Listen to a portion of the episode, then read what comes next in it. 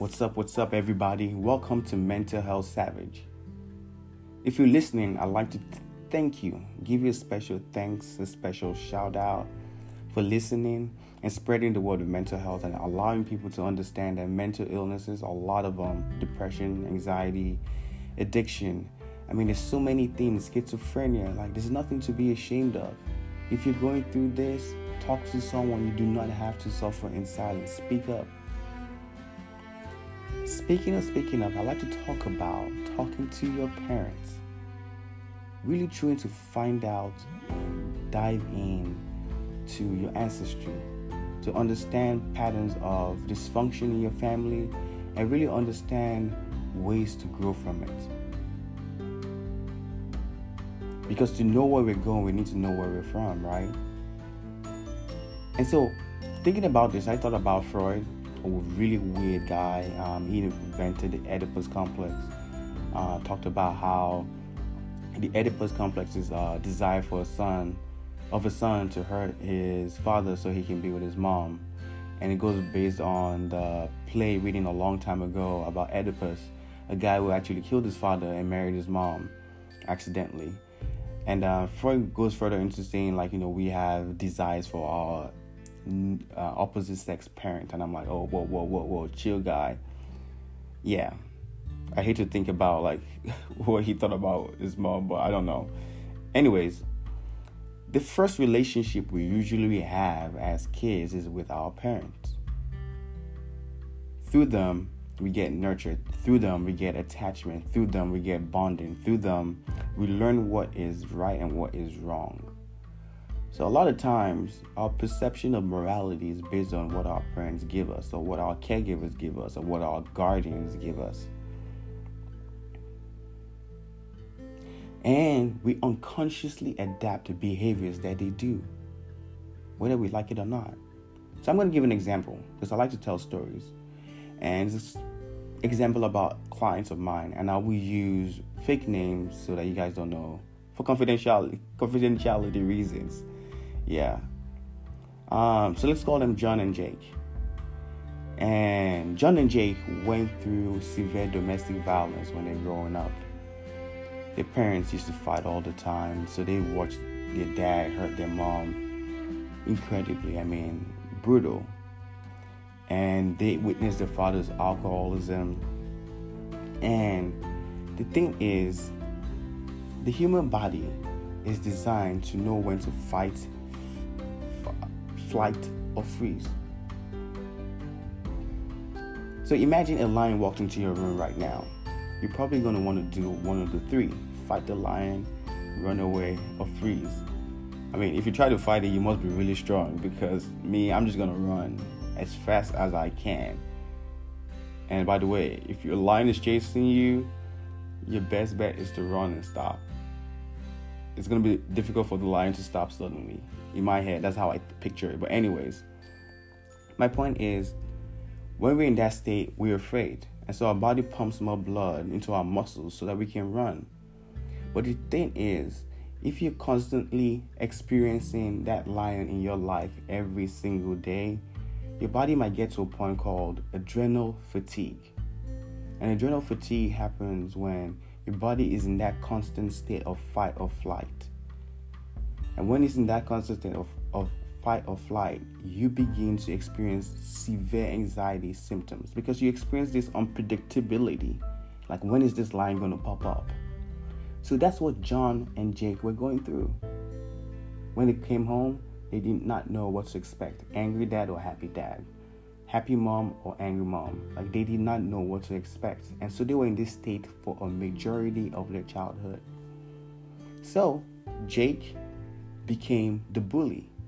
He bullied other kids in school. He was very aggressive towards teachers. He was always getting in trouble, suspension, expulsions, behavioral schools. Jake was, man, tough, getting into drugs.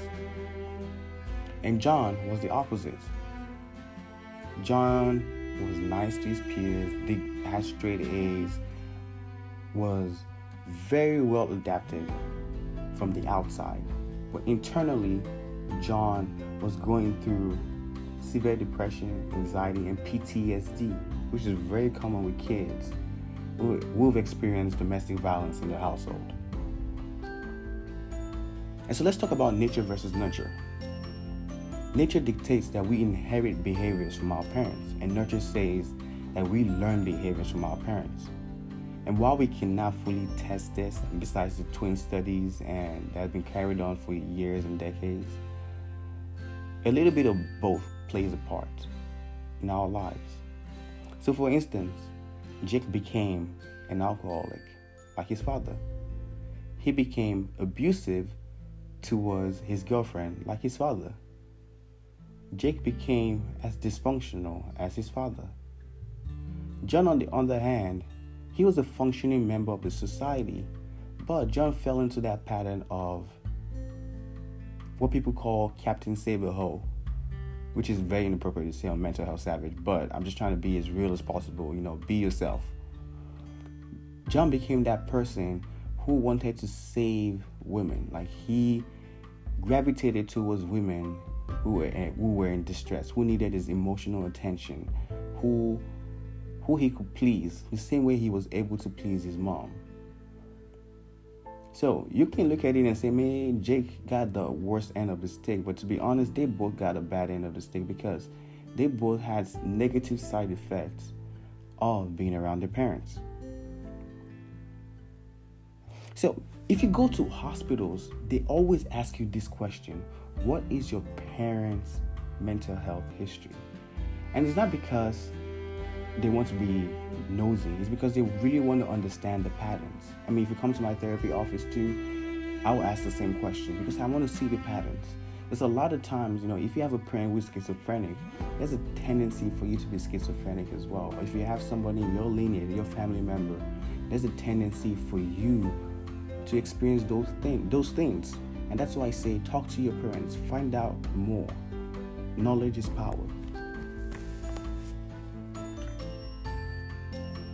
Another reason to talk to your parents is to figure out resentments you have towards them. One of the most common things i hear is my father was never at home. My mother was very overprotective.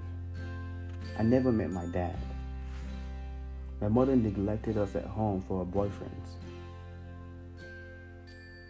My father did not give me the kind of love I wanted. I was always scared at home. I hear this a lot, and I realize a lot of people have resentment, and they carry this resentment to their relationships. And this is why it's very important to process this with a therapist. Because uh, how we feel towards our parents has a reflection of who we're going to pick in future. Right? So going back to the Jake and John example, John became a people pleaser. He would please the woman he was with. The woman he was with tend to have deep dependency on him. And this caused a lot of fatigue and t- John was just exhausted, always trying to save somebody I mean, imagine if you're in that kind of relationship where the person is not helping themselves, but you always have to help the person. John was experiencing this. Jake was in and out of prison for domestic violence. You know, and the list goes on. So, one of the reasons why I say talk to your parents is it is important to work on forgiveness and acceptance. Because at the end of the day, we can't change who our parents are. We don't get to pick that. But we can learn to forgive them. We can learn to learn from their mistakes. We can learn to face the things that we're trying to avoid. So, simply put, process all emotional resentments you have towards your parents with your parents or your therapist before getting into a committed relationship. If you don't, you're likely to bring heavy childhood baggage into your relationship because hurt people always hurt people. And remember this too. Your parents may be the guide to your future. they may tell you what to do and what not to do. And if you do have parents who don't listen, if you do have parents who are still in that negative, toxic mindset, and you've tried to talk to them and they're not listening or they're not giving you the right information, you don't have to constantly put yourself in that situation. You can always set those boundaries and walk away.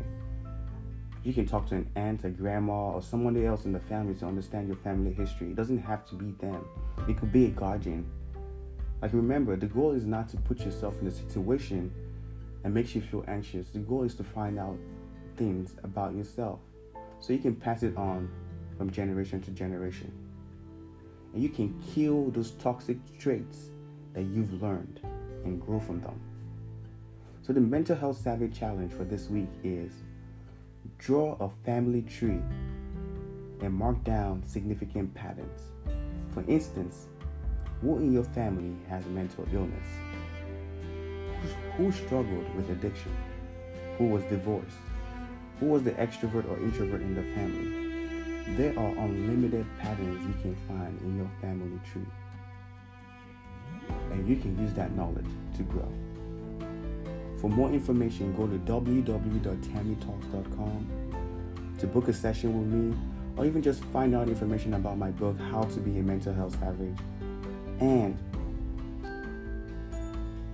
you can go online at Tammy Odemeyer or Tamilore Odemeyer on Facebook and trying to find out more mental health resources from my page. Remember, mental health savagery is about knowledge because knowledge is power.